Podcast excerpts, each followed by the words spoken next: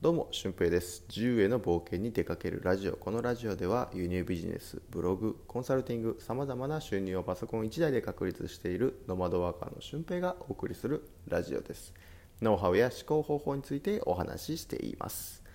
はい、今回も行動について、行動の科学というセミナーを受けてきまして、それを自分なりに分解してお話ししていきたいと思います。今回もいろんなことを話していきたいと思います。まずはこの世は自分で変えれるかどうかっていうふうなことを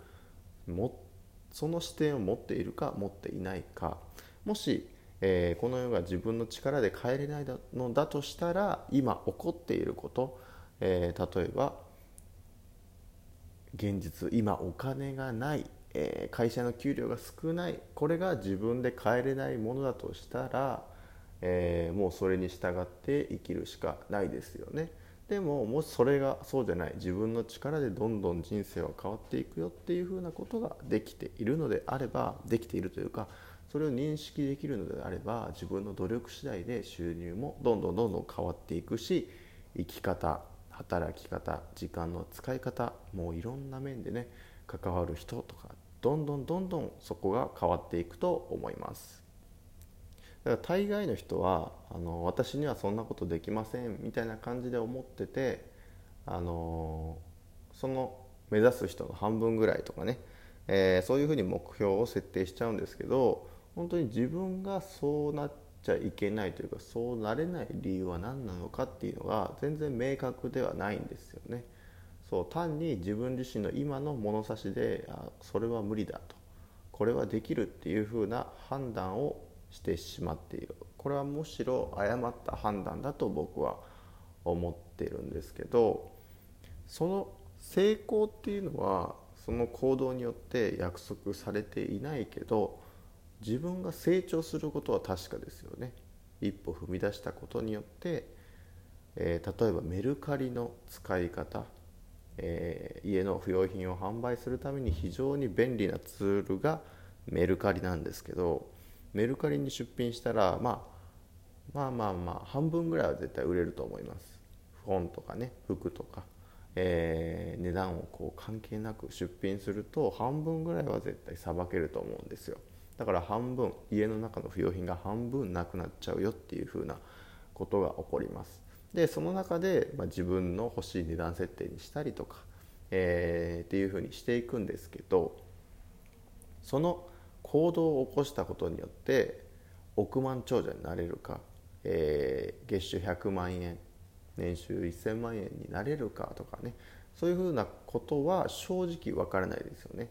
成功は約束されていない。メルカリを使うことによって成功は約束されていません。でも確実にメルカリを使うことによって成長はできますよね。あ、こうやってネットで物を売る、個人が個人に届ける シーツーシー のビジネスが自分にもできるんだっていうふうなことを思うはずなんですよ。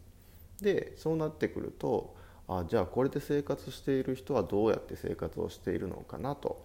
うん、僕も最初それを思って、えー、書店に行って、もうネットで販売をしている人をもう片っ端から見ました。で、その後に、えー、ネットの記事ですね、ブログを書いている人のブログ記事を片っ端から読みました。でそこでもこう疑問が出てきたりとか、あ、この人の考え方面白いなとか、この人の発信面白いなっていう人のメルマガを取って、えー、その人からコンサルティングを受けて、で、えー、しっかりと技術とか方法とかいろんなことを学んで、えー、そのコンサル代も絶対返せると、自分はそれ分の収入は絶対得られると思って、えー、トライしたんですよね。そうだから確実にあの失敗するか成功するかは正直分からないけど、自分の中で成長は絶対あるだろうと、今より絶対収入伸びてるよなっていうふうなことは思ったんですよ、うん、だから確実に成長はしているわけですよね。実際もうそれで独立できるような力をこう蓄えることができたので、えーまあ、成功というふうな感じの一歩を僕は踏み出しているんですけど、それはもう元より自分がこうやって行動したら自分の人生はどんどん変わっていくよねっていうふうなことをなんとなくこう理解して、えー、周りで起こっていることが自分を作ってるんじゃなくて、周りをどう解釈するかで自分があるんだなっていうふうなことを理解したんですよ。えー、目の前にある現実っていうのは事実と自分の解釈が合わさったものなんですよね。えー、例えば車を運転していて事故した、まあ、僕もいっかいだけ事故したことがあるんですけど、えー、事故したっていう事実は変えられませんよね。うん、そこを変えちゃうとただの隠蔽ですよね。でも事故をしたけど自分も怪我しなかったし相手も怪我していない、えー、これってすごく幸運なことですよね。うん、だからその解釈によって、あ、事故したけど相手も怪我してなくて自分も怪我してない、それはすごくラッキーだ、ありがとうって思えるのか、あ、もう最悪だったなと、事故してもういいことないなって思うのか、えー、これで現実ってどんどん変わってきますよね。うん、だから事実、起こったことは変えられないけど解釈は無限というふうな考え方に基づいていくと、現実は、えー、見えてるものが自分自身によってどんどんどんどん変わっていくっていう風なメカニズムがあるんですよね。なんか今日よく信号に引っかかるなと思って、あ、じゃあ何かを考えさせてくれている時間なんだって思うのか、あ、もうイライラするな、早く目的地に着きたいのにちょっとスピード上げようかなって、赤信号でも行ったろうかなって思ったりとか、うん、そうなるとなんか邪悪な心がね現れますよね。そうそうなると現実の見え方が全然変わってくると思うんですよ。だからこれで生き方だいぶ得していると得している人と損している人の差が生まれるんじゃないかなって僕は思いますよね。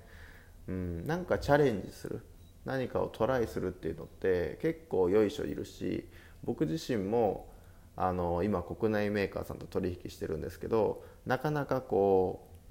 行動に移せていない部分がたくさんあるんですよね。うん、ぼっちぼっちぼっちぼっちこうやってて、えー、なかなか進捗進まないなと思いながらテクテクテクテク歩いてるんですけど、それって自分がもっと行動していないから、うん、どこかで自分の中にブレーキをかけて、えー、行動を制御してしまっているからなんですよ。多分僕自身もそういうふうな制御することってあるんですよ。だから、えー、そのためのステップで小さなステップをねこう積み重ねていく。例えばパソコン開けるっていう小さなステップでもいいし、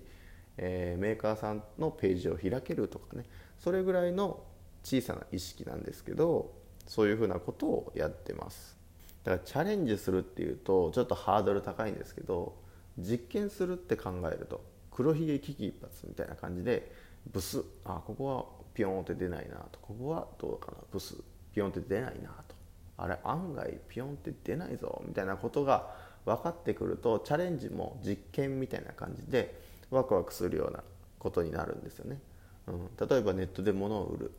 あのー、あれ意外と売れたぞみたいなで、ブログを書く、あ、最初全然読まれないな、でもどんどん書いていってみよう、あれこういう記事が人気があって読まれているぞとかね、そういうふうな発見が、あのー、あるんですよ。で僕もある実験をしていて、インスタグラムで、えー、ラジオのインスタグラムをやってるんですけど、そこに貼ってるのは自分の顔を出した画像なんですよね。でそこでもまあせんさんびゃくにんぐらいのフォロワーさんがバンとこう増えてきて、あのこれもうちょっと伸ばすためにはどうすればいいかなっていう風なのを考えて、あ、じゃあ自分が喋っている動画、実際にえー、動いている、自分が喋っている画像だけじゃなくて喋っている動画を載せたらちょっと伸びるかもと思って貼り付けたらガンと伸びましたよね。うん、だから今せんよんひゃくにん近くなってるんですけど、そうだから工夫すること、実際顔出しをしたりとか、なんか自分が画面の前でお話をするっていうのは正直緊張するし、えー、結構よいしょがいる行動だと思うんですよ。で僕自身も実際そうですよね。何話していいんだろうっていう風になってくるんですけど、えー、そこをチャレンジするって捉えるとなんか大きな壁に見えるんですけど、一つこう実験だと思って、これはすればどうなるのかなっていう実験だと思ってトライすると、新たな行動というか、えー、一歩踏み出すために行動を起こすことが簡単になっていきます。はいね、っていうのが、まあ、行動のメカニズムなんですよね。だからお話をまとめますと、まず世の中の起きていることっていうのは、周りが自分を変化させているんじゃなくて、自分が見えているものを変化させていると捉えれることができると、どんどんどんどん自分で、えー、いろんなことを変化させていくことができます。だから成功っていうのは約束されていないけど、成長っていうのは約束されているよねということ。そして一歩踏み出すためには、チャレンジと捉えると壁が高く感じるから、実験と捉えて軽い気持ちでこう始めちゃってもいいんじゃないんですのっていう風なお話でした。で、合わせて聞きたいは、事実は一つだけど行動あ解釈は無限にありますよねっていうお話をしている回もありますので、えー、ぜひ合わせて聞いてみてください。ということで、また次回の配信でもお会いしましょう。ほなまた。